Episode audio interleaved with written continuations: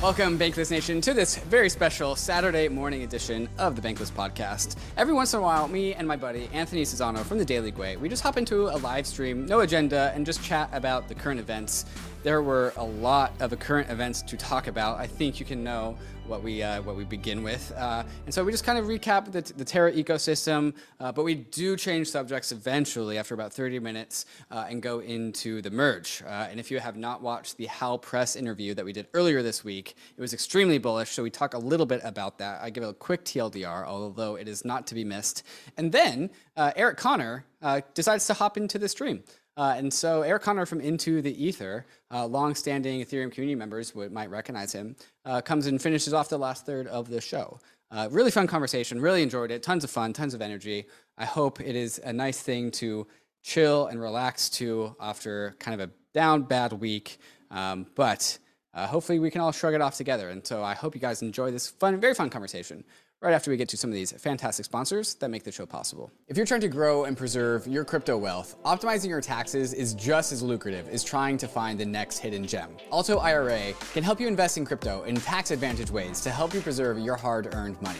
Also, Crypto IRA lets you invest in more than 150 coins and tokens with all the same tax advantages of an IRA. They make it easy to fund your alternative IRA or crypto IRA via your 401k or by contributing directly from your bank account. There is no setup or account fees, and it's all you need to do to invest in crypto tax free. Let me repeat that again.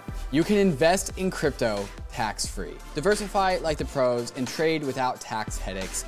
Open an Alto Crypto IRA to invest in crypto tax free. Just go to altoira.com slash bankless. That's A-L-T-O-I-R-A dot com slash bankless and start investing in crypto today.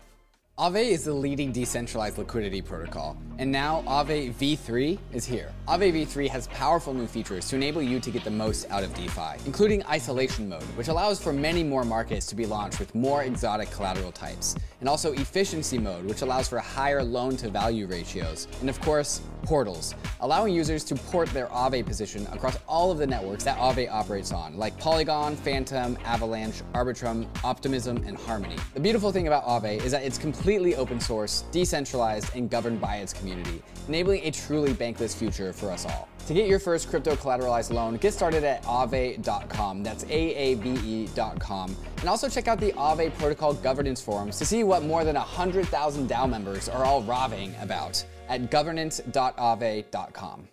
The Layer 2 era is upon us. Ethereum's Layer 2 ecosystem is growing every day, and we need bridges to be fast and efficient in order to live a Layer 2 life. Across is the fastest, cheapest, and most secure cross-chain bridge. With Across, you don't have to worry about the long wait times or high fees to get your assets to the chain of your choice. Assets are bridged and available for use almost instantaneously. Across bridges are powered by UMA's optimistic oracle to securely transfer tokens from Layer 2 back to Ethereum. A token proposal is being deliberated as we speak in the Across forum, where community members will decide on the token distribution. You can have your part of Across's story by joining the Discord and becoming a co-founder and helping to design the fair, fair launch of Across. If you want to bridge your assets quickly and securely, go to across.to to bridge your assets between Ethereum, Optimism, Arbitrum, or Boba networks. Hey, Anthony, what's up? hey, man, what's up? oh, you know, survived another week. How about you? Uh, Yeah, yeah, survived another week. Uh, I think my brain didn't survive the week though. Uh, I don't know about you, but I am feeling very uh, mentally exhausted. That's yeah. for sure.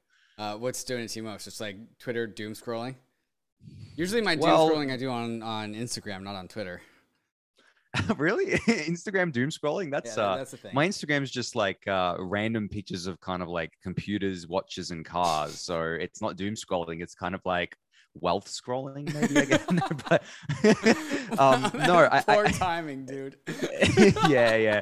I, that's really poor timing. No, no, I think um I, I think what what did it to me most was just the speed at which it happened. Yeah. Right, we basically ran through like a crypto's 2008 moment in like three days. It right. was just insane, right? And I think that's what fries my brain the most is when like, and that's especially happened during like DeFi summer a lot when things would have just happened really, really quickly, right? You, you spend like all this mental energy trying to keep up and just catch up.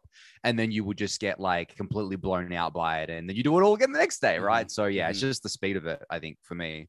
Yeah, it's, it's a, it just reminds me of like the classic line when people are hung hang, uh, hungover and they're like, "I'm never drinking alcohol again," and then a week later, there's just like another farm to like ape into. Like that, that's what what DeFi summer felt like. If we're if we're doing the whole like crypto is speed running the history of money and finance thing, we just like sped sped ran like a hyperinflation event, right? We went through like mm-hmm. usually hyperinflation events take, I mean, it can take months, right?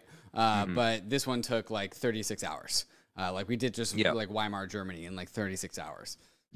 Mm-hmm. Yeah, exactly. And and I think that's what I think shocked a lot of people. It was like, yeah, a lot of people called um, this and kind of like uh, had been calling it for, for a long time, but I don't think anyone expected it to unwind as fast as it right. did. Like it literally went like, I mean, what the Luna token went down like 99% in 24 hours or something. That was just insanity, right? And it, it wasn't just like some small shit coin either. It was like it was worth tens of billions of dollars. It was a top 10 coin, and then it just collapsed. And we and everyone's just like trying to keep up with it. They're trying to keep up with kind of like I think uh, they're in disbelief because they're trying to actually process the fact that this is actually happening. Like this is actually happening. This is not a meme. Like this is not kind of some dream that everyone's having it's an actual reality that we're all going to have to adjust to. And of course, that bled into the wider markets. It wasn't just Terra, like everything came crashing down. And then people were trying to short the other stable coins, which was like peak stupidity. I was like, what the hell? Like, what is this? So, so yeah, just absolute insanity, man. Seriously. I, uh, I, I think that I'm still going to be processing this for a while. I mean, it was my craziest week in crypto. I don't know about you, but definitely um, I haven't felt like that before in, in crypto. Yeah, I, I, was thinking about that question. Is this the craziest week in crypto? And it's it definitely is in a like catastrophic sense. Um, I would say that like mm-hmm. crazy as in just like I'm having to process so much, which still still DeFi summer, but uh, yeah, know, bar, barring that, which is like a completely tangential thing. Uh, yeah, I would say like this this had like a, the most amount of just like news per hour of any single week, and and uh, like comparing it comparing it to like last last year's cycle like oddly also in 2018 right? Like 2018 the downside of the peak mania uh, halfway through 2018-ish is when bitconnect blew up. And like i think bitconnect was a top 10 coin like at one point mm-hmm. in time it was and yeah, it, and so. it went yeah. to absolute zero at some point in time uh, and it took it took basically like 36 hours but like the, the reason why no one really cared about that. Well, people cared, but we, were, we all just expected it. Everyone was like, BitConnect took way too long to implode. Uh, like it made people like question reality. Is like, why hasn't this thing imploded yet? Uh, and then mm-hmm. one day there was some bad news, and three days later it went to zero. Uh, and so mm-hmm. like the pattern fits, and it, it was a top ten coin, and then it just went to zero uh, and it was 3.8 billion dollar market cap when it went to zero, which just a t- like tells you how big the crypto market has gotten in the last cycle. Because if like Terra was also a top 10 coin, it went to zero and it was something like over 40, it was like 42 billion dollars at the time Luna was. Uh, mm-hmm. And so, mm-hmm. like, the scale of the thing is like proportional to the crypto markets, as in, like, the crypto markets allowed BitConnect and Terra to get to the same size uh, as a relation of the total crypto market. And then it also went to zero roughly around the same time of the peak, right? Like as the markets were fleeing, as like the game was up, as like the dance of chicken was like, all right, who's going to sell? Who's going to sell? Uh, and then like, you know, roughly halfway through 2018, BitConnect uh, crashed, and roughly halfway through 2022, uh, Terra crashed. I mean, those are the patterns mm-hmm. I'm seeing. Yeah, yeah, no, the, the patterns are definitely very similar. I think the main difference, as you mentioned, is like the scale of it. Like obviously Terra was much bigger, but I think it wasn't just like the Luna token. Terra was like a double whammy, right? Because like there was the Luna token, right. but there was also the stable coin that was right. attached to it, right? And then on top of that, there were all the people going through these kind of like neo banks, which are like front ends for for Terra, that had no idea what they were doing. They just saw this APY number, like, oh, I can earn 20% on my dollars. I'm gonna put it in here, right? Um, and then they didn't read the fine print because if you read the fine print, it says you can lose all your money potentially because that's just you know classic legal speak. No one ever expects that to actually happen, right. but it happened this time. And I think that that's what caught a lot of a lot of people. And obviously, a lot of people have lost a, a shit ton of money. I mean, not just individuals, um, not just kind of like everyday people, but massive funds and and and kind of like uh, prop trading firms and market makers. Like there, I mean, I think that like most people in crypto were hurt by this in one way or another. Um, right. Everyone was was hurt by it indirectly because the prices went down because of this, I think. Um, but yeah, it was just uh, such a shock to the system, I think. But right. the thing is, is that just kind of looking for positives in this, I think ETH fared quite well, like in in in it all. Um, I don't know so far at least. I think that um the Ethereum has gotten a lot of tailwinds from this. Uh, I think like uh, and and and I think that you know the people that have kind of like been hurt, maybe they're not going to come back to crypto for a while. Um, especially the ones who were just like in it for for the yield. They weren't even hold, maybe holding Luna. They just had like the UST, and that's sad. It's kind of like set adoption back a, a kind of kind of kind of quite a while there. But it really does validate like the Ethereum thesis, I think, of building you know decentralized, secure, and sustainable kind of infrastructure rather than just doing it in a cowboy fashion. And I remember, I don't know if I've said it on Bankless before, but I've said it on my own show plenty of times where I say to people, you have to reframe the decentralization argument as security. So instead of asking, yes. do you care about decentralization? You ask, do you care about security? And now you ask any Terra people about th- this question now, they're going to say yes, right? But if you ask them if they cared about decentralization um, before, they may have just given you a non-answer or not really paid attention to it. But you know, no one cares about it until they need it, and then when they need it, they really, really need it, right? So I think that's the main takeaway for me from all of this. That's for sure. And this has been the drum that has been beat by like a number of like core crypto people for a very long time. Like this was a conversation back in 2017, 2018 when it was EOS and the zero transaction fees of EOS versus like the trend the the blockchain fee model of Ethereum. Right, like we've we've seen this rodeo before. I was actually talking to. There's also like this whole uh, prioritization of scale over security. Both works at the layer one layer and also the app layer two. Right, and so I was talking to uh, uh, our guy, our analyst at Bankless, Ben, uh, and talking about the patterns here. And I, and I said like DAI supply always lags DAI demand, which is like the it's it, there if there is demand of DAI, it'll prop up the value of the stablecoin, and then people will uh, mint more DAI, but with real collateral. Uh, and so like DAI only scales out its supply of DAI if there is actual real bona fide demand of DAI. And like in the same thing with uh, like Ethereum, this block space demand for Ethereum lags behind demand, right? So when there's when transaction fees are high, it creates the need for layer twos, it creates the need for scale, but it doesn't it doesn't answer scale first, right? And neither does DAI. DAI doesn't mint excess DAI and then give it to the market. Ethereum doesn't mint excess block space and give it to the market. These things lag demand because they prioritize security. Uh, but then on the flip side of things, the Terra UST supply, they just minted that thing like like fucking mint mint mint mint mint UST, buy Bitcoin, buy Bitcoin, like short like, but without uh, creating any amount of demand. And this is what Solana is mm-hmm. doing when it's, it's, minting infinite block space. It is just the money printer block space, and it causes the chain to go down over time. And so these like bull market chains, which is like the, my new word for monolithic blockchains, these bull market chains are just minting out supply selling their product for a discount, devaluing their product because that's the competitive advantage. They're like the off brand blockchain. So they're devaluing their product and just like injecting it into the market, say cheap, cheap, cheap, buy it, buy it, buy it. Uh, but then mm-hmm. when the bear market comes, like they have no real sustainability and they have like infinite supply. Uh, and so like the, the, it exists in the app layer, it exists at the core protocol level, and like in, in hindsight, it just makes total sense that things that devalue their product to go out to the market can't sustain themselves in a bear market. Mm-hmm. Yeah, well, exactly. And I think that's why, like our maybe our points fall on deaf ears a lot of the time during the bull markets is because this is this is stuff that it's not immediately apparent to most people, especially new people. They've got no idea for the context around this. They haven't been around. They haven't experienced, uh, you know, a bear market or anything like that.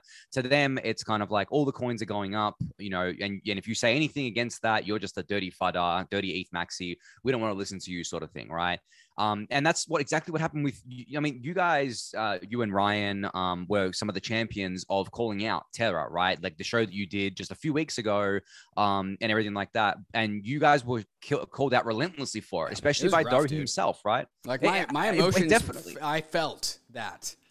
Yeah, yeah, exactly. And and you know, this is one of the reasons why I try not to get too involved with it as well, is because I don't want to have to deal with like all that crap. Even though I know that um, you know, I'm I'm I'm right. I don't want to have to kind of like deal with the the crap that gets swung at me. And and yeah, just seeing you guys go through that, I was like, holy shit, this is insane.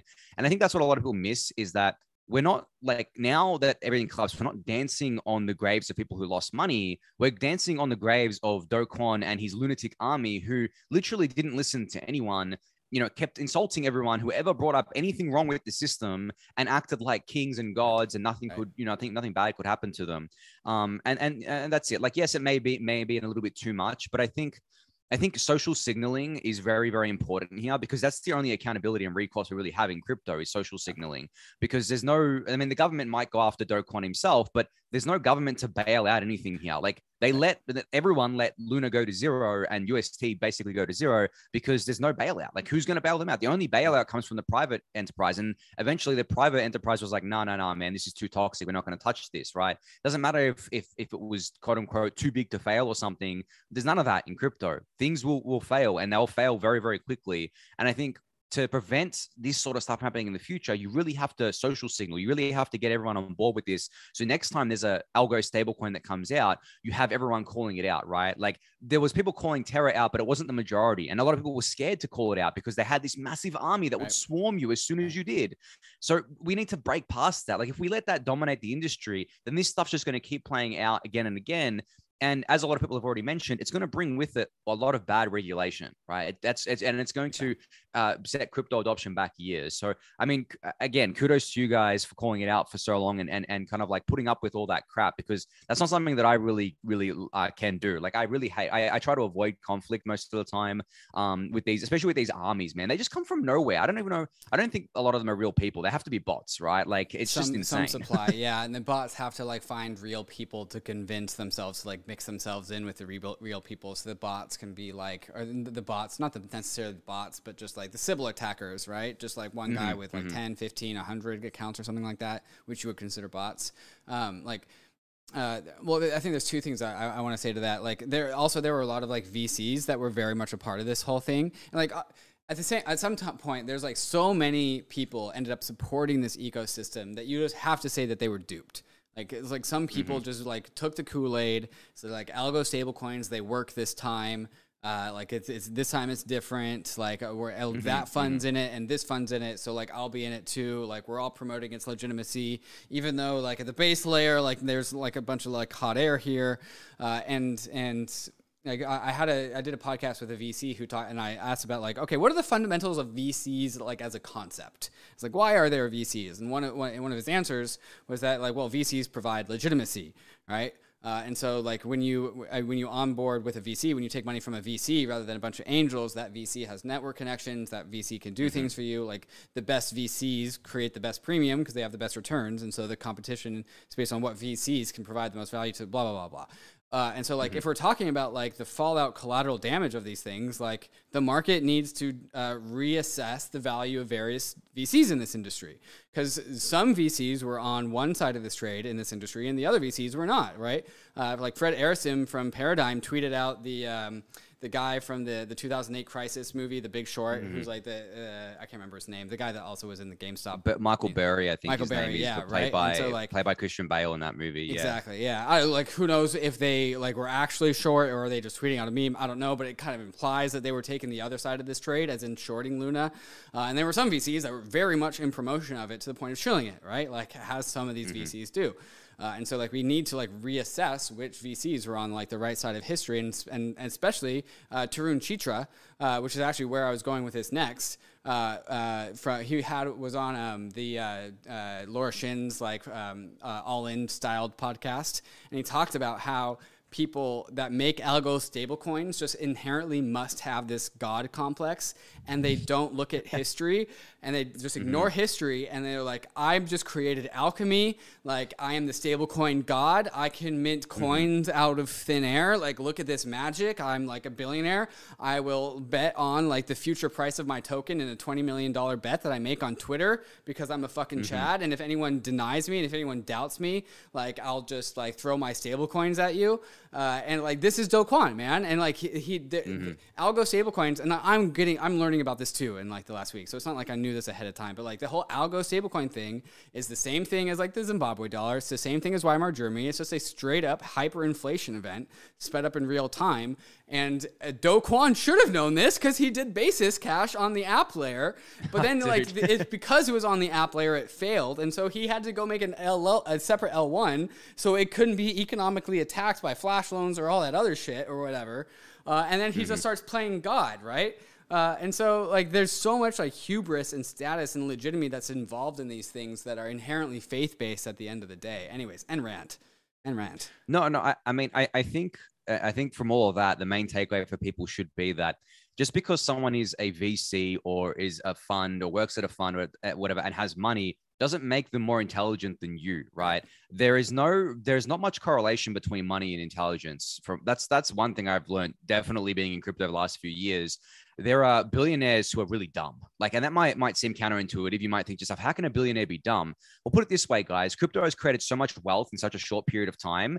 There are people that could have become billionaires by literally just throwing, you know, maybe uh, six figures into ETH at the ICO, for example, right? There's also or a difference between these... like uh, like intelligence and ability to make money at the same time. Yeah, yeah, yeah, yeah, ex- exactly. So I think um you know that, that should be like one of the main, main takeaways from this. And also these things can can go on longer than you than you think they can. I mean you know, the, I think the reason why uh, that picture was shared of Michael Burry on, on Twitter, or one of the reasons, I don't know if that was short or not, was that in the movie, it shows how Michael Burry was betting against the housing market really early on, and the housing market kept going crazy, right? And, and he was betting against it for such a long time, and everyone was calling him out. They were saying, man, it's still growing. Like, what are you talking about? This is crazy. Like, this is a crazy trade. You're pissing away our money.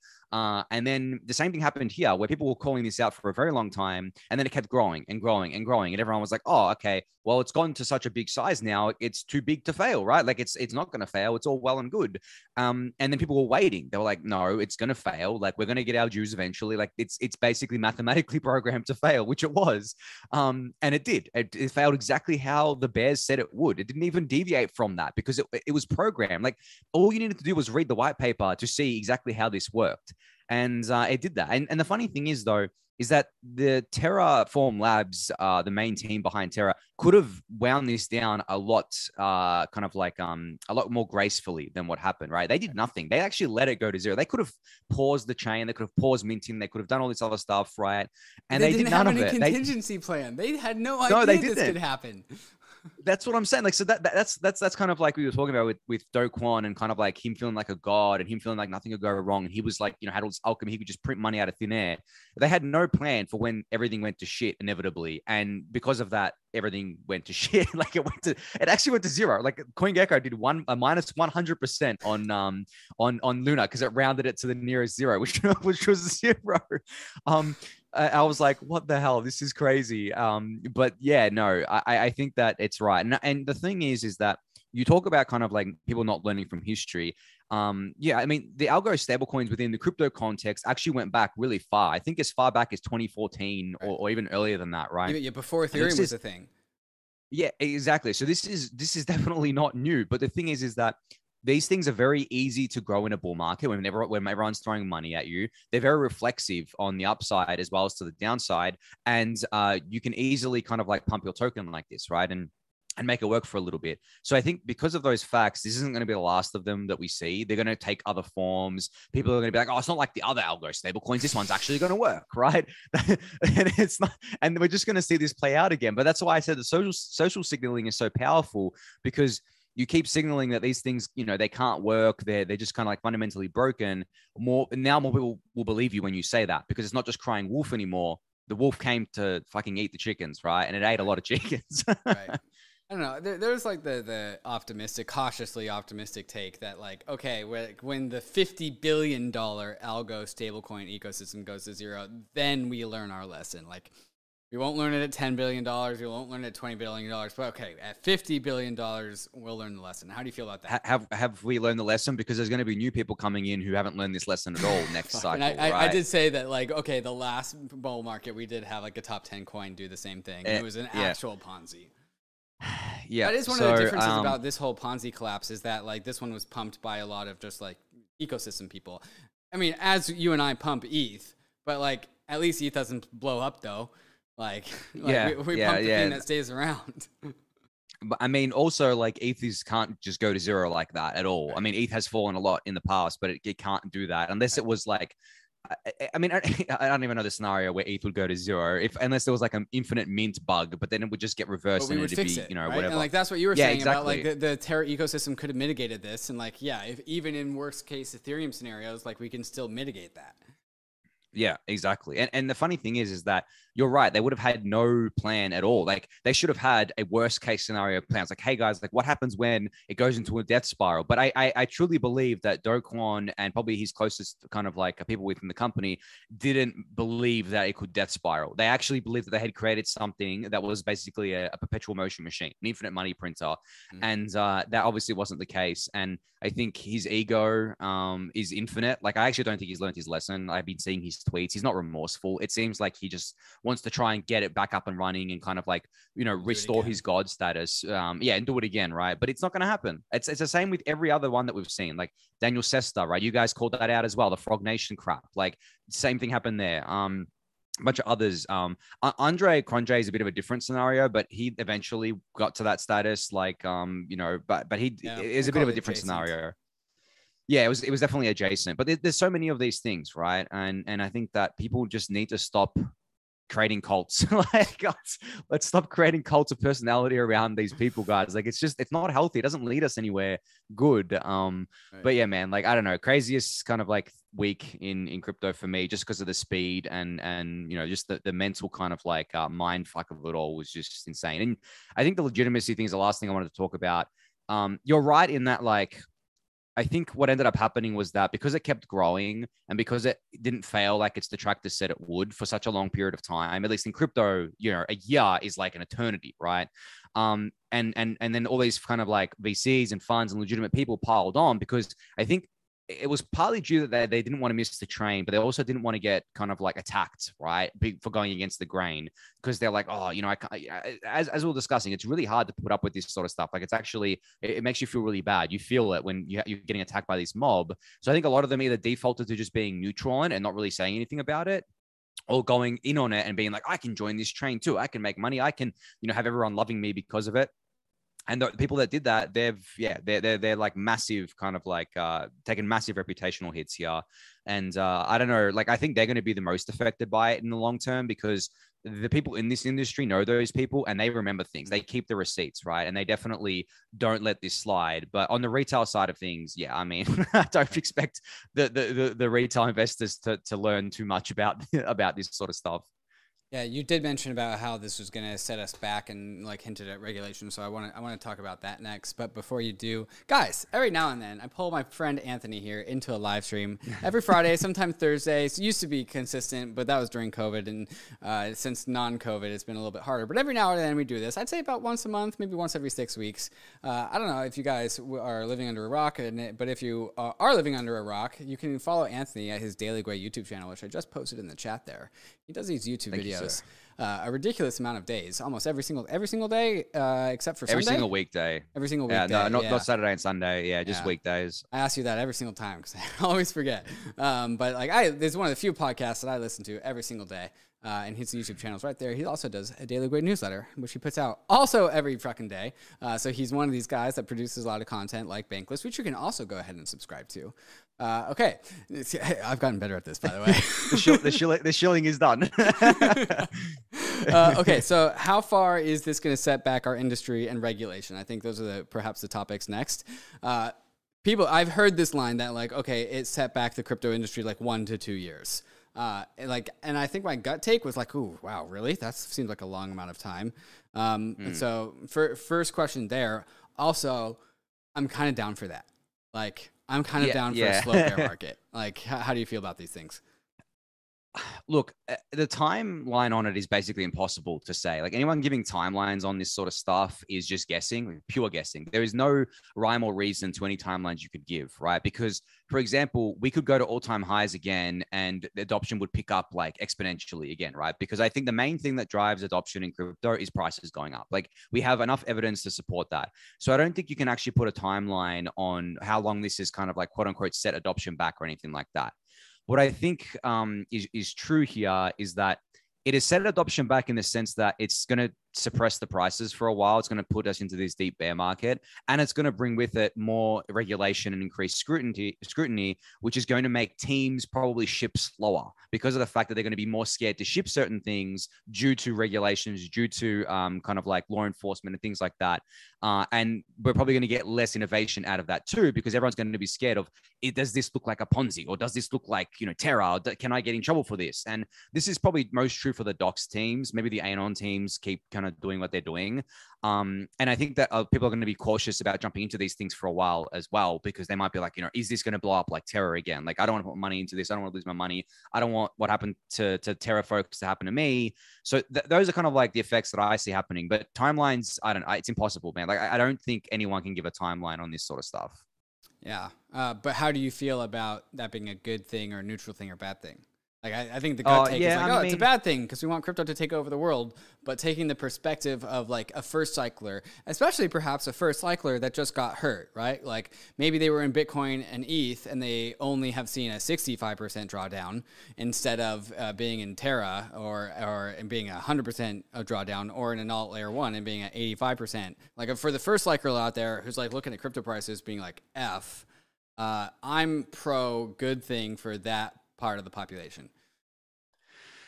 Yeah, I mean, I mean, most first cyclers are already gone. I think, like, really? they they leave, right? I mean, in terms of kind of like if they're if they're here for like a first cycle and they just kind of like speculate and they lose money and they leave, right? But if we're talking about like first cyclists who actually stick around and wait for the next cycle to come right. around, right. um, I, I, think they're like from from my experience talking to some of them, they're actually very excited, right? They're very excited because they're going to be able to buy things at a cheaper price. Of course, they're going to be able to scoop up some value, kind of like uh, in out there, right?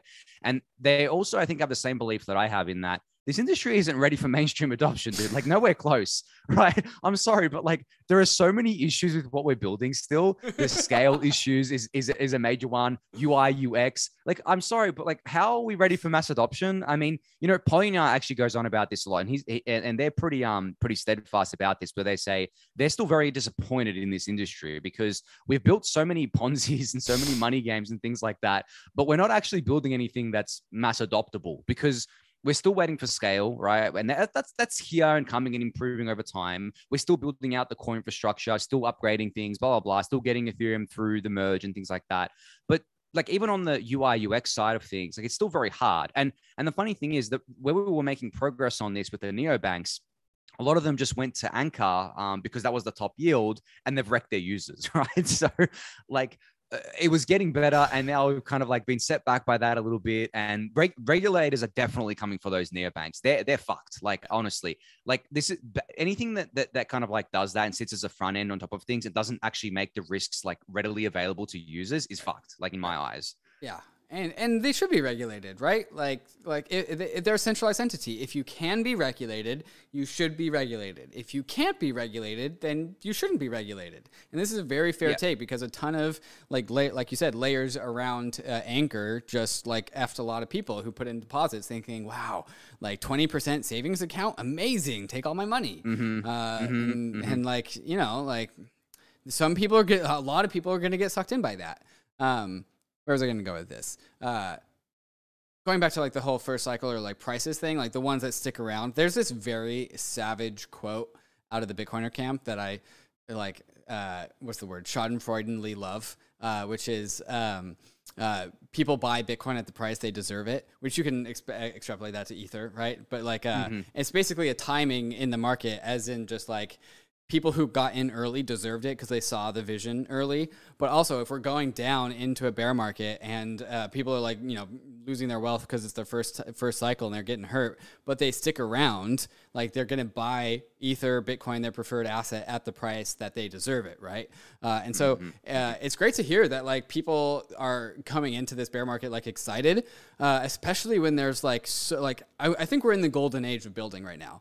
Uh, the the hmm. layer two summer, which is not at, at, the sound of things going to be like a price summer, but it's going to be a building summer, is perfect. If we have the golden age of building on layer twos, which is literally surface area for further like surface area for high growth DeFi apps with tokens and user acquisition onboarding uh, capacities because of low fees. Uh, if that golden age of building happens during a bear market, it means the people that stick around and believe just have this opportunity for I don't know how many years are people saying this Terra thing is going to set us back one to two years, uh, and so we're going to have mm-hmm. like the golden age of Ethereum building because people can't fucking like differentiate Ethereum from the rest of DeFi. Uh, and so like the people who have that information asymmetry about the secure, sustainable layer two app layer building, which also has bridges in between those things. So there's surface area there to build stuff as well. Uh, like there's going to be so much opportunity while people just forget about the crypto industry once again, as they do every four years. Yeah, yeah, and, and I think the reason why, uh, at least the first cycles that I talk to are so excited is because like I've given like my personal story many times in my community on, on my show about how like I stuck around, I doubled down during the bear market, and like not just myself, but like so many of the people that you see that are that are really successful today did the same thing. And I, I give like the reasons why it's like really good to do that and why kind of like it, it, can work out for you. It's not guaranteed to, but like it can work out for you and why you should stick around. And I think that's why they're, they're just so excited, right? Like some of them obviously are going to be underwater on their ETH buys already because maybe they got in later and they the bought it like three, four K. yeah, exactly, exactly. And I explain that to them. I'm like, and I put a percentage number on it because I say to them, like, hey, you know, if you bought it at 4K right now, um, and and it, and uh, sorry, 4K back a few months ago, and the price is 2K now, you're down 50%, of course, right? And I say to them, I did the same thing in October uh, 2018, where I bought ETH at $220, thinking it was the bottom, and then ETH went to $80. So I was down more than 50%. And right. the thing is, people don't realize the intuitiveness of kind of like the numbers and the percentages. Like just because the numbers were much smaller doesn't mean the percentages were different. Like right. it's the same thing. it's, it's the same amount of money lost so so kind of like from that perspective i think that's what my uh, my viewers and my listeners people kind of like who are in my community uh, are really um are really paying attention to that sort of stuff. So that's why they're excited about it. But I think there's not many of those people. Like the majority do not stick around for the bear market. They leave and they come back and they regret it. They're like, oh my God, why did I leave? Right. So I think there's a lot of that going on, uh, definitely. And uh, no, I, I, I think that's exciting for those people. I, I, you know, I hope they do stick around. Like they, they get jobs too. Like a lot of them are getting jobs within crypto, which is something that a lot of us couldn't do back in the day because there wasn't that many jobs to go around. But now there's heaps, right? Yeah, so um, you know, I think it's exciting. Oh, my camera's gone out of focus. Oh, we got, we're back, we're back. Yeah. Yeah, yeah, yeah no, yeah. the the differences between these bear markets, I think, are, are very, very stark. Uh, so much more surface area to build stuff. Like going back to the 2017, 2018 bear market, as when I started, this, when I decided that like I'm going to be in this crypto thing, like I can't remember why I was bullish about Ethereum. Like there was nothing in 2018 that was like wild, worthwhile to stick around for. Like DeFi wasn't a thing, NFTs weren't a thing, uh, and and like why the hell did I stick around? I don't really know, but that lends itself to like uh, people uh, those people buy crypto, the price of their choice. people buy Ether at the price that they deserve it, right? Like they're the people mm-hmm. that stuck around saw saw the potential, uh, and so like Ether's a little bit higher now, but like the amount of surface area and jobs and and uh, just cash that is in this e- ecosystem right now because there's been a ton of money being raised. So like there's going to be a lot more jobs and a lot more room for jobs uh, for people to come into this market and stick around, and then actually just buy the dip for two years straight. Hopefully not that long. Yeah. Yeah, yeah. No, I think in 2018 there was a spark, basically, like a small little kind of like spark that we all kind of potentially saw. We're like, there's something here. We don't know exactly what it is, but there's there's definitely something here. Um, and I now I think in 2022 there's a raging wildfire. There's no spark. It's kind of like we know what's here. We know what we're going to build. We know what works. We know everything that's coming. Uh, well, not everything, but we know like you know what we're building, what we're doing. Um, and I think that's the, the like a key difference. But yeah, also the fact that it's just much easier to get a job now, so more people are going to stick around for that. Like 2018 was basically impossible to get a job in crypto. it was like, so was, hard, dude. I had, was th- so I, had I was lucky enough to get three jobs in crypto, and two of them blew up after like six months. Yeah, exactly. Yeah, yeah. So yeah, exactly. Okay, there was getting a job, and then there was getting a sustainable job, right? Mm. One that didn't wasn't going to run out of money or blow up or anything like that. I mean, I got my job in mid 2019 with with kind of like set, um, and they hadn't raised, I think, since their first raise or whatever, and they they kind of like needed to raise, but the market was like super quiet, and then you know all that. The rest is history from there. But yeah, joining a crypto startup back then was much riskier than it is today. Like today, they have so much money, like it's right. just stupid amounts of money, right? And real products and real customers. Like this, these are the differences yeah. here. Yes, exactly, exactly. So I think um, you know, the, the, the first cyclists this time around are going to have a way easier time than than than we had, but that's good. I like that. Yes. I I don't this is, this is want to ex- yeah, I don't want to experience 2018, 2019 again. Like it, it, it wasn't a fun time, that's for right. sure. right, right, right. Um, mm. Oh, did you? Okay, changing subjects here. Unless you have anything else you want to touch on. Um, did you watch the uh, the Hal Press uh, super bullish ether video that we did on Bankless? I'm like I'm like halfway through it. Yeah. Um, I've heard really good things about that from my community as well. They've watched it too. But yeah, I mean, if you want to TLDR it for people, I guess. yeah, guess. I think the the the quickest thing I'll TLDR is that he just he just makes the illustration that the Ethereum is at this particular equilibrium right now because of miner sell pressure, like all proof of work blockchains are. Uh, and because like every single day the equilibrium of the ETH price has been like set towards a particular amount of million dollars of sell pressure every single day to, to secure the blockchain. Uh, and as soon as we go and, and do the merge, it flips on its head where it goes. I can't remember the numbers. I think it was something like $15 million a day, which is like not small. $15 million mm. a day mm-hmm. of sell pressure every single day uh, is like, you know, you, you got to tally some numbers up over the time. Uh, and then mm-hmm. when the merge happens, it flips. So it goes from $15 million of sell pressure to $15 million of buy pressure. And so over mm-hmm. the last how many years of Ethereum? Seven years of Ethereum's lifespan. Like it's just come to this equilibrium of just figuring out how to live inside of a market that has $15 million a day of sell pressure. And then all of a sudden it flips and goes to, to buy pressure, just like the snap of the fingers. Right. And so mm-hmm. like, and so one of my questions for him was like, okay, how many, how long will that flip turn to like, uh, manifest in the actual price of the thing?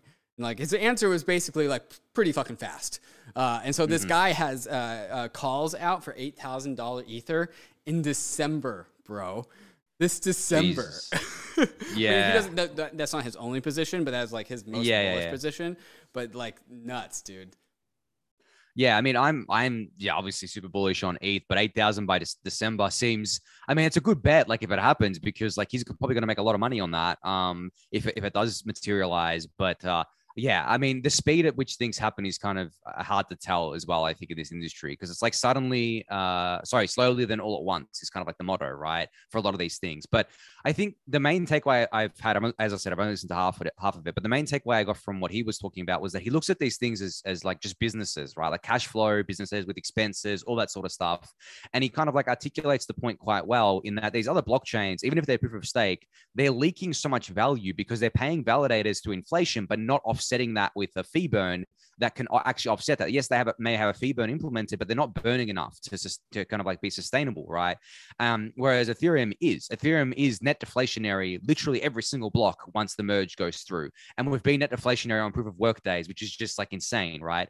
Um, and yeah, that miner sell pressure gone. Uh, there, there's no withdrawals after directly after the merge for like at least six months, which is right? a gimmick, but like for six months it matters. I mean, I think I think it's a narrative, right? It's it's a narrative that'll push the mm. price higher in my mind. Um, but but but definitely, uh, I, I I think that he articulated all that quite well. And I mean, him betting his whole fund on ETH, right? That's what he's doing. Yeah, he's betting his entire fund on ETH. ETH like he's ETH my type of person. like, and he watches I, I, the all core devs call, bro.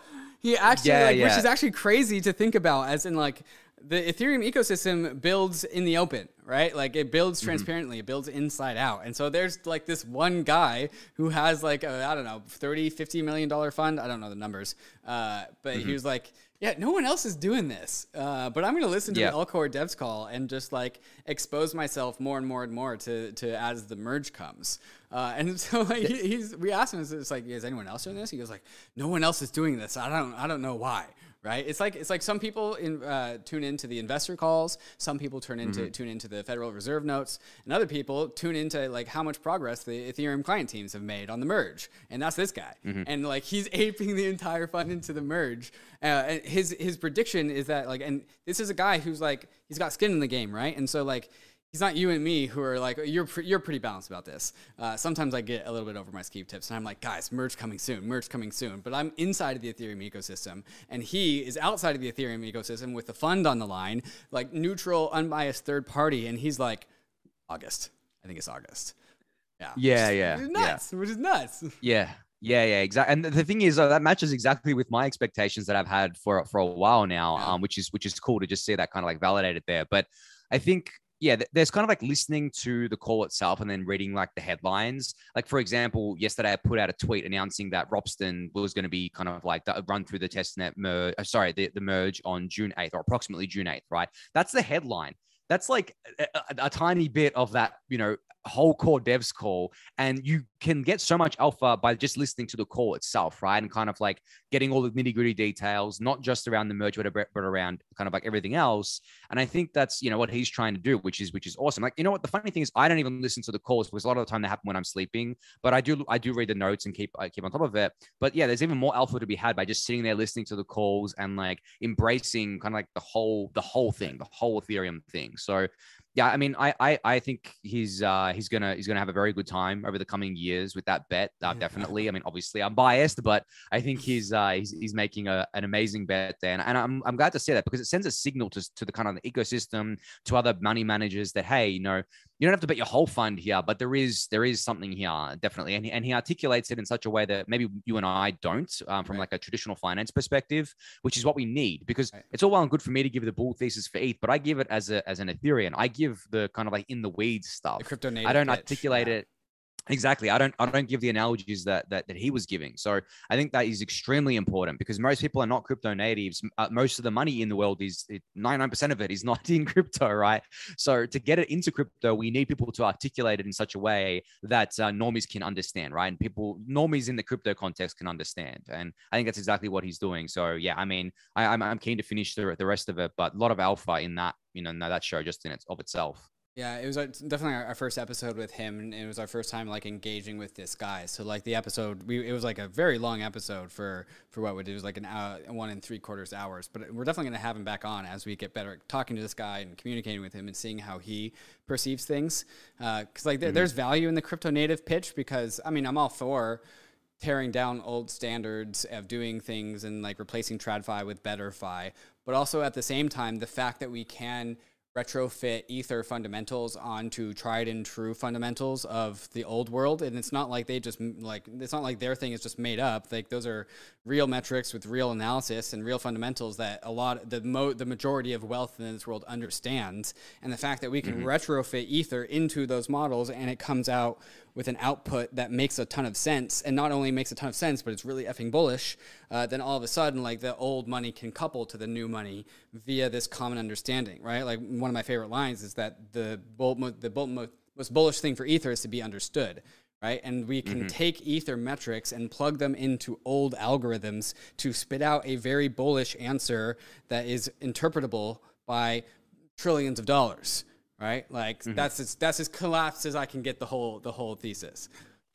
Yeah, yeah, and I think on that understood notion, so the the bet on ether, I think, or the bet on on like just assets in general, like investing in general, is that there is information asymmetry. There is kind of like an understanding or an information arbitrage to be had here, where you have access to this information before the majority of people, and uh, you know you are making the bet that that information is going to continue being dispersed. It's going to continue kind of like flowing into the rest of the world, the rest of the money, and that money is going to eventually understand and kind of like come into ETH. And that's how obviously the price appreciates over time, over the long term at least. So that's kind of like the bet. And I, I think that it's a really good bet because over time, ETH and Ethereum have become more understood, right? It was it went from basically not being understood at all in in you know 2018, 2019 to being the you know people you know even even like the most kind of like ardent like not anti ETH people, but the people that didn't really support Ethereum or ETH are now collapsing in and themselves saying I was wrong. ETH actually has kind of like value, all this sort of stuff, right? So I think that's the most bullish thing I, I think for me. Um, but uh, but yeah, I mean, we could talk about being bullish on ETH all day, of course. oh and, and i think we shall right are we? Are we? Are we got a surprise guest? Uh, yeah, he's not coming in yet. Uh, I, I kind of jumped the gun on that, but he should be here in, in, in a couple moments.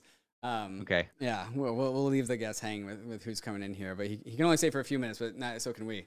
MakerDAO is the OG DeFi protocol. The MakerDAO produces DAI, the industry's most battle-tested and resilient stablecoin. Using Maker, you don't need to sell your collateral if you need liquidity. Instead, you can spin up a Maker vault and use your collateral to mint DAI directly. With Maker, the power to mint new money is in your hands. The Maker protocol is extremely hardened and operated by one of the most experienced DAOs in existence. They've been here since the beginning, they've seen it all, and so you can mint DAI with the assurance that your collateral is safe. Soon, Maker will be present on all chains and L2s, so minting DAI can take place on Oasis.app, Zerion, Zapper, or any other DeFi protocol that you use. Follow Maker on Twitter at MakerDAO and learn from the oldest and most resilient DAO in existence. Arbitrum is an Ethereum Layer 2 scaling solution that's going to completely change how we use DeFi and NFTs. Over 300 projects have already deployed to Arbitrum, and the DeFi and NFT ecosystems are growing rapidly. Some of the coolest and newest NFT collections have chosen Arbitrum as their home, all the while DeFi protocols continue to see increased usage and liquidity. Using Arbitrum has never been easier, especially with the ability to deposit directly into Arbitrum through all the exchanges, including Binance, FTX, Huobi, and Crypto.com. Once inside, you'll notice Arbitrum increases Ethereum speed by orders of magnitude for a fraction of the cost of the average gas fee. If you're a developer who wants low gas fees and instant transactions for your users, visit arbitrum.io slash developer to start building your dApp on Arbitrum. If you're a degen, many of your favorite dApps on Ethereum are already on Arbitrum, with many moving over every day. Go to bridge.arbitrum.io now to start bridging over your ETH and other tokens in order to experience DeFi NFTs in the way it was always meant to be fast, cheap, secure, and friction free. The Brave browser is the user first browser for the Web3 internet, with over 50 million monthly active users. Control your digital footprint with built in privacy and ad blocking. Inside the Brave browser, you'll find the Brave Wallet, the first secure crypto wallet built natively inside of a Web3 crypto browser. Web3 is freedom from big tech and Wall Street, more control and better privacy. But there's a weak point in Web3 your crypto wallet. The Brave Wallet is different. Brave Wallet is built natively inside the Brave browser, no extension required, which gives the Brave Wallet an extra level of security versus other wallets. With the Brave Wallet, you can buy, store, send, and swap your crypto assets, and you can even manage your NFTs and connect to other wallets and DeFi apps, all from the security of the best privacy browser on the market. Whether you're new to crypto or a seasoned pro, it's time to switch to the Brave wallet. Download Brave at brave.com slash bankless and click the wallet icon to get started. What's up, guys? Uh, Anthony and I do this every now and then.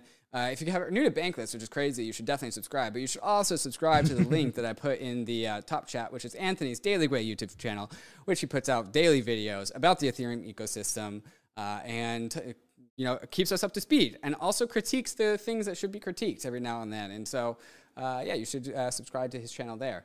Um, let's see, where do we want to where do we want to go from here? On, I mean, so many.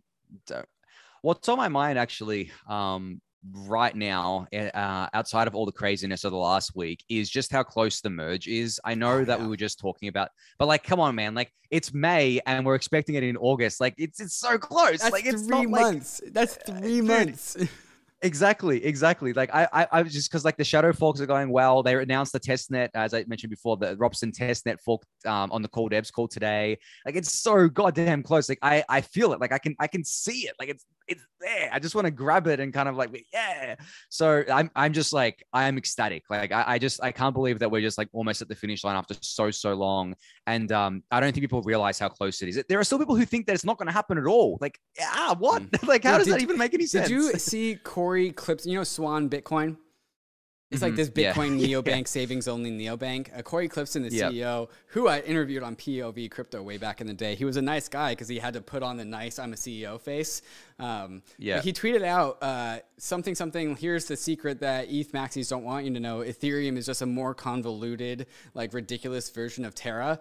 And like I read that tweet, and it, the, it, it would have been one thing if it was like 10, 15, 20 likes, but it had like 2,500 likes. And I was looking at this tweet, I'm like what do I do with this? Like, yeah, what, what, how do I even begin here? Because you can't fight that fight on Twitter. People that 2,500 people liking a tweet that says Ethereum is just as convoluted, is more convoluted than Terra. Like, what are you going to do? You're going to fight that fight on Twitter? Are you serious? Mm-hmm. But like, mm-hmm. the information asymmetry is only getting worse. Here's Eric. I mean, oh. Do Kwon. Here's Do Kwon. Do Kwon. it's Do Kwon. What's up, man? Yo, what's up, guys? How's it, how oh you doing? man, you I think your all your other mics uh not on. I don't think your your good Uh, mics yeah, on. yeah, you're- Here we go. There we go. Yeah, much there we go. Better, That's much much better. Eric Conner's in the house, man. Dude, Uh, so we're doing an you Ethan could have you could have died with for all David I as a guest. yeah, if you guys remember, An- Anthony and I used to do a podcast together like four years ago. yeah. We might we, be have, some like, we haven't listeners done one in there. like four weeks now. Oh god, we got to, we got to do it next week, man. Like we've, we've let it go on too long. Yeah, I think we have some angry listeners out there. yeah, yeah, yeah, yeah, well, maybe you Um, guys can just that- do it here, huh? yeah, yeah. Right? so, yeah. Yeah, You yeah. be what's up, guys? yeah. You know, Eric, you know what I'm loving? I'm I'm loving the most lately. The like your return to Twitter has just been, hey guys, I'm back. ETH gone to 10k. Shit post, shit post, shit post, shit post. like there's just constant shit posting. It's just such a great return, man. I, I Yeah, bet you're having fun, uh, right? yeah, I'm loving it. Yeah, I mean, you guys know I love a good bear market. I'm not going to shy away from that. So they, the- they are the your second favorite I s- times. right, exactly. The second I saw some desperation on Twitter, I decided it was time to hop back. But it was a good hiatus. Dude, you could just But like yeah, no smell one- the blood in the air, and just like, I'm coming Yeah. back. you, you had to. Yeah, I mean, we need we need some comedy out there during bear markets. So no one take my post too seriously these days. But you know, it's, I I- I do truly believe though that people are overreacting. Like I I just. I mean, yeah, I know we hit 1700 or whatever, but we're still at like 2K. Like 18 months ago, we were all crying and we were at like 80. So I don't know. I'm not, I'm not fully buying into the bear market stuff, but I mean, I know some people bought a lot higher than we're at, but no, it was it was over two years ago. It was like two year, four months or something. When was it last? Two years, two two Mm. months? Yeah, yeah. Well, the, the phase phase zero launched December of 2020. 2020, yeah. So, It's th- and that's right when ETH started taking something. off. So, yeah. Yeah, but uh, yeah. well, okay, yeah, yeah. So well, also we hit 2,000. We hit like 1,700 last May, right? Uh, and so like it's been one year since we've hit these prices. It was Yeah. the one year anniversary when we cra- like May 12th was like the first big crash to 1700 and then we did it again. it's like the, like it's so poetic how that happens. Like literally on the Yeah. one year anniversary. Like um but yeah, no, I mean I'm with Eric on that. Like I know it's easier for us to say since we bought ETH like at a lot ch- a lot cheaper than what it is today, but I don't know. Like I feel like people are acting like the world is ending. Like I mean, guys, if ETH goes down 94% again from its all-time high, it's like 300 bucks. Like, it does not happen Yeah. like I, if that happens i feel like uh it- i I mean i'd be panicking like pretty badly i'd be like in a corner being like what happened how did it all go wrong so Eric, yeah are you back I, on Twitter because you bought? Is that what happened? Um, you know, I didn't do my typical like YOLO, this is the bottom buy. I was talking to Anthony a little bit yesterday. I I, I bought a few NFT dips mainly because I just see NFTs as like leveraged ETH. Um, so and there were a couple desperation plays out there I saw going on. So you know, I did deploy some capital, but I haven't yet. So that's the thing though. Like I don't make my like blood in the streets yellow ETH bottom buy slash calls unless like it's really blood in the street. And to me, 2000 is not blood in the street. What Anthony was just talking about is blood in the street. Like if we're talking like three four five hundred and people are like, you know, it's funny. I, people are just spoiled these days, right? Like 55% off the high is not that bad. It's just not. Right, but does that mean we're going down more? Uh, I don't know. It's hard to say. I, I don't think so. I, I think ETH is, you know, Bitcoin only went down what what was it like eighty percent when ETH went down ninety four whatever last cycle, and I, think every cycle the big guys will go down less. I, I think ETH came out stronger out of all this drama. Of course, it's going to suck and like we're going to bounce around Chop City for a while, but I, I don't know. I, I think ETH max paying downs in like the 70s percentages, but which will happen if the macro environment stays ugly. That's one thing people Yeah. need to remember, right? Yeah, that's that's certainly true. But also at the same time, we're seeing an acceleration of just like the biggest bear market signals as a result of this whole Terra thing. Like funds are blowing up, people are losing all their net worth. Like we're we're doing the suicide hotline thing on the pinned on top of subreddits. Like Regulators. regulators are coming in like these are all the same conversations and the and the happenings like uh, like uh, right now the the suicide hotline is con- like contained into one ecosystem but like dude it was pinned across like many many ICOs me- like our cryptocurrency throughout all of 2018 and 2019 Oh, uh, yeah. and like and this is where funds would blow up on leverage over and over and over again and so like I'm wondering if we just like brought some of the bear market pain forward a little bit because of this whole uh, Luna crash ecosystem thing. Yeah, that's my take. Yeah, I mean, I definitely agree with you. I think also, like, I had tweeted this the other day, but it seems like every freak out quote unquote bear market event to me is less and less systematically scary. Like for me, I've witnessed four big ones. Like Gox was the, the first one for me. And like everyone thought that could be the end of Bitcoin. Then the DAO hack, everybody thought was the end of Ethereum. Then we had like you know, Black Thursday, where oh, oh, shit, did we screw up this whole DeFi thing and like, you know, it, it, all going to zero? And to me, like a Ponzi collapse thing, yeah, I get it. People lost a lot of money. I, I mean, I feel bad about that, but like Ethereum itself is just not really affected by this. Like funds blowing up does not affect the future of Ethereum, right? And that that wasn't the case in like past, you know, collapses that we've seen. Yeah, yeah. Go for it, Anthony. I think yeah, I was gonna say. I think the current debate right now, um, at least in my circles, is was May 2021 the start of the bear market? Was November 2021 the start of the bear market? Because people are saying, oh, well, the new all time high in November was just a dead cat bounce. Yeah, we went to new all time high, but it was still technically, if you look at the chart, like a dead cat, right? And I can see both sides of this. So if you fall into like the May 2021 top camp, we've already been in a bear market for a year, right? But then if you fall into the November one, it's six months. I actually think the November one was driven by the macro environment going nuts, like its last hurrah before like all these um Fed kind of rate rises and stuff stuff kind of started coming out, right? And, and the really big inflation numbers. Um, so I, I don't know. I don't know where I sit on that one. I, I am leaning toward toward more towards May being that kind of like top because the thing is we blew off really fucking hard in May, right? Within a week we went down from 4.4k to 1700. Like that was a massive blow off top.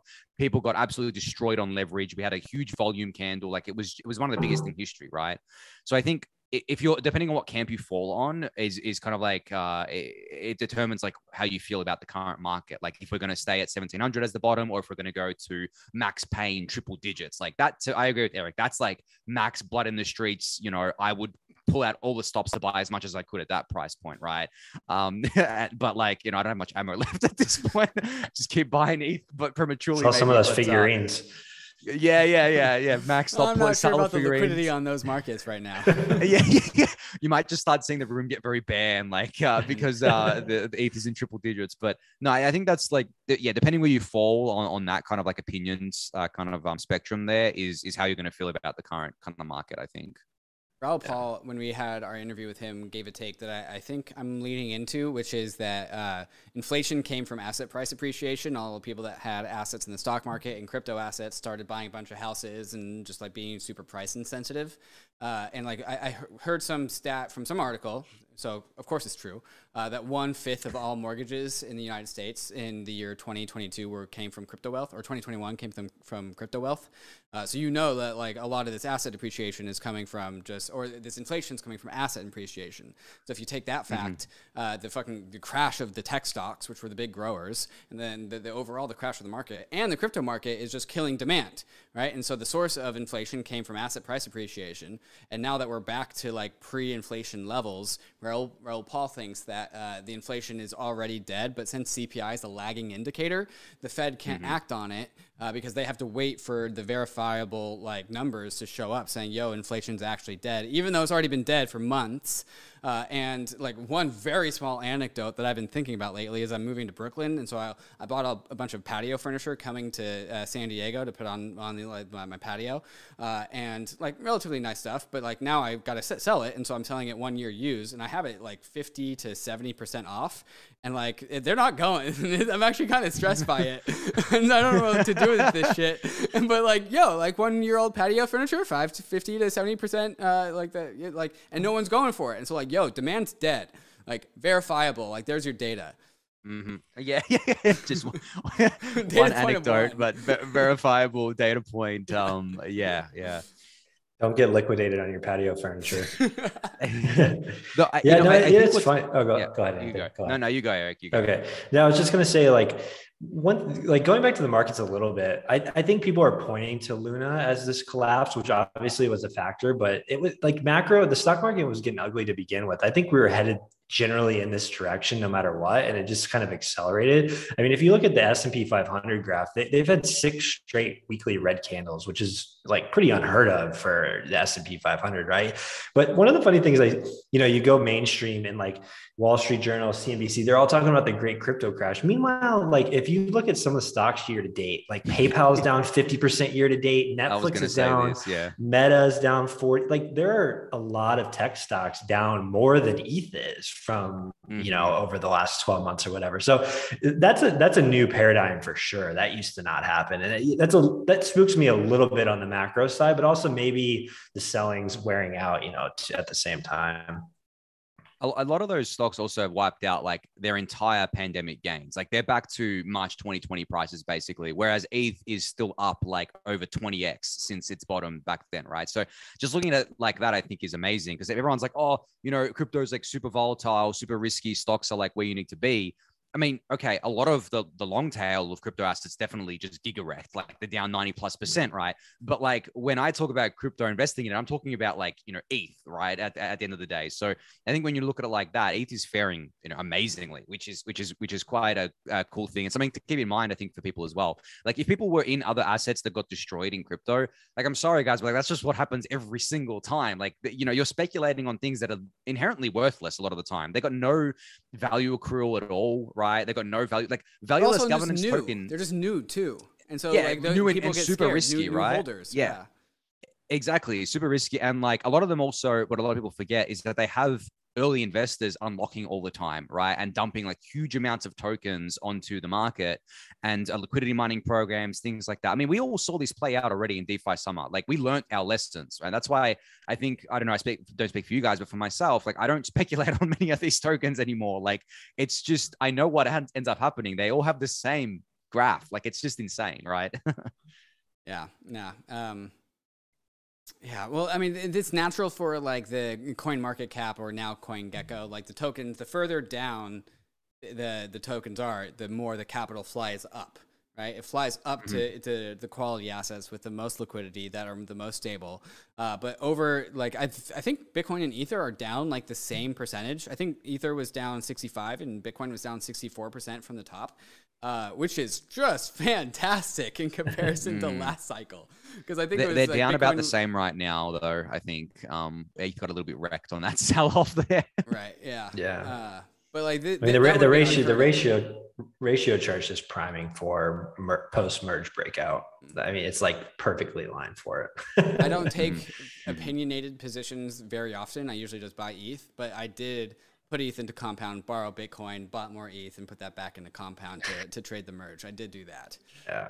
Mm-hmm. Yeah. Mm-hmm. I mean, it's, it's coming. People are just sleeping. I mean, it's going on Ropsten, what, in a month or something like that? It was, they yeah. said on all core devs June today. 8th, yeah. Approximately. Yeah. yeah. Yeah. So about a month. I mean, it's going to catch people, I think, off guard, just like, phase zero launch did just like 1559 did most people like i don't think this stuff's priced in i don't think the market's educated enough to really understand it and i think the one thing that's really going to catch people off guard is what the staking yields are going to look like once you add in mm-hmm. transaction mm-hmm. fees and mev what do you think that number is going to be I've been estimating ballpark 15 to 20 percent just mm, randomly, but down on that. I think consensus well, has settled around seven percent. Well, it depends. Well, it's it depends, right? Because I think eh, say we get up to 15%, people are going to flood it. So right. I, yeah. I, like I think equilibrium will probably end up settling around where you're saying 7%, something like that. But early on, we might see when before people kind of catch on to what it is. But it, yeah, it's tough to say. I haven't done any real number crunching on it. Yeah, the, the numbers that came out to like 13 to like 17% a while ago were based on two assumptions. Like that was during DeFi summer when there was like two to four hundred per like day uh, gwei right. prices. So a lot of just like transaction fees. But then all that, that estimation also came from a 70-30 base fee tip split. uh, which was also hypothesized, and then kind of was true a little bit, but then kind of it's dwindled to the new equilibrium now, which is 90 10. Uh, and so there's 90 percent of a transaction fee goes to the base fee, and only 10% goes to the tips. Uh, and so right. with the reduction of uh, the gwei price for gas prices as well, like the the new like kind of consensus I've heard lately is like about seven percent post merge. The one big thing I've I haven't seen good analysis around. I've asked on Twitter a little bit, just haven't got there. Is what to expect on the MEV side. Like how much are miners truly pulling in on the MEV side right now? I don't know. It's hard to. I, I saw a couple links and it just was kind of complex to go try to calculate. my my gut take is that that gets you back up to like 13 to 15 percent. Right. If you are the yeah. best MEV miner, I bet you get up to 13 to 15 percent again. But you got to right. be doing some real shady shit. well, I mean, tech, people are just going to release open source software to just run as a, and you just basically take it, right? Kind of like Flashbots. Yeah, I think that's right. Yeah. Well, there's yeah. also the dynamic that MEV actually doesn't stay on the layer one, and the layer one actually stays like relatively efficient with ar- arbitrage, but the mm. MEV actually moves up to the layer twos where there's a lot more transaction volume and a transaction demand. That's I think Hazu gave that take uh, where, where, or no, it's actually it's actually Kyle Samani gave that take uh, where uh, uh layer twos uh, eat up all the MEV, uh, which I mean he, that his claim was that it's bearish for the layer one, which I don't agree with at all. but I actually just think that's especially bullish for layer twos, though. Fun fact: that was Optimism's initial profitability plan was just take all the MEV themselves and right. be profitable well, before I mean, they. I think that's that's become like the new table stakes for all layer twos is that you generate revenue from the layer two, but I think Optimism very quickly realized that like, oh well, if we want to beat other layer twos, we have to basically uh, incur all of this revenue into public goods. Uh, because that makes that starts the feedback loop, right? And so like that was them going through their thinking process of the whole thing. Anyways, I, I think um, yeah, no, I think the the layer two thing, uh, like it's it's right. Like they're gonna be the the transactional layers, right? So they're gonna generate so much of this kind of like fee revenue and MEV and stuff. And and I think the token in that sense makes sense because the token will be staked or, or something like that. And people run validators and, and sequences and things like that and earn and earn fees like that. But the thing is, is that and the, and the, point that Samani gets wrong here is that these layer twos have to pay Ethereum layer one, like in, in ETH, right? And that ETH, most of it gets burned. So it doesn't take away from the, and ETH is also the unit of account and like the money of these layer twos. Like it's not the native token of these layer twos isn't going to be the fee token for, for, for, for pretty much any of them. I know people point to Matic as being the fee token of the Polygon POS chain, but that was just like a byproduct of, of an old kind of design. And the POS chain is is is obviously not a layer two. So I think for their layer twos, they just just use ETH, right? And Matic will be the staking token, things like that. So same is true for pretty much all the layer two tokens, uh, I, I think there. But yeah, I think the post merge staking yields is yeah hard to calculate because of the MEV component and how that's all going to shake out. Uh, but yeah, we could see 10 plus percent just just based on that. And then, as Eric said, we're going to see a flood of ETH come in like staking because 10 plus percent near risk free yield, pretty much risk free yield on on denominated in ETH. Like, come on, like I mean, you know, I, there's going to be a flood of, of of kind of like people coming in for that. I think. I think uh, the last topic, perhaps, to talk about before we wrap things up here is how to get exposure to the merge that isn't with Ether. Uh, so there's like uh, layer two tokens like Matic. There's two tokens on layer twos like the Lyra token or the Magic token. Uh, and then there's uh, you're trying to farm airdrops themselves. Uh, there's Lido and Rocket Pool. Uh, do you guys have any like thoughts on, on how to gain exposure to the merge without just like buying Ether? The obvious thing. Eric, you, you go. You probably have different thoughts um, uh, yeah, I, I, would say personally, I would make plays on the infrastructure side of things. So I, I think right now it's still a little complex for people to enter, whether it's like Coinbase or running their own node. Or, like Coinbase isn't complex, but people don't want to put it on Coinbase. And I think people are really yet to hear about, say, like a Rocket Pool. I'll just use Rocket Pool as an example. I'm not like promoting them or whatever. And just I own zero RPL tokens. So I have no incentive in saying this. But I think people are kind of waiting for the merge to happen. That's going to be like a huge news event and people are going to flood in because of the yields and stuff. And, you know, Rocket Pool has been building for years. And all of a sudden people are going to say, hey, either I don't have 32 ETH, which is very understandable, or hey, I don't want to like worry about running this node infrastructure myself. And I think we're going to see a big push of ETH and users and popularity into a rocket pool or other infrastructure type plays that just make this easier for people, right? Because like, look, I'm running my own ETH two ETH2 phase zero nodes, but shit's complex. Like it is not easy. Like if my machine blows up, I look, I got my private key somewhere, but recreating what I did, you know, 16 months ago is not the easiest thing in the world. And so I think that'll get better, but most people are going to want to just kick, click a couple buttons, um, you know, via their MetaMask hardware wallet, whatever, and just stake and be done. So I, I think the popularity there is going to rise. Anthony, what about you? Yeah. look, it's kind of like hard for me to say with respect to the tokens themselves, like LDO and RPL and things like that. Like I do hold some of those, so just like, but they're not like a huge part of my portfolio. But I think ETH is just such a easy thing to bet on and such a like uh, I guess Schelling point, not just for people within crypto as kind of like a bet on the merge and on staking in general, but outside of crypto. Like the, the big money outside of crypto is not going to be buying these staking tokens. They're going to be buying ETH if they buy anything, right? Is your answer so, ETH after I told you it couldn't be ETH? yeah, no, I'm getting, I'm getting to my answer. Wrapped, it's wrapped, wrapped ETH, wrapped ETH. Yeah, yeah, it's, it's, yeah, it's wrapped ETH. Yeah, I'm getting, I'm getting to my answer.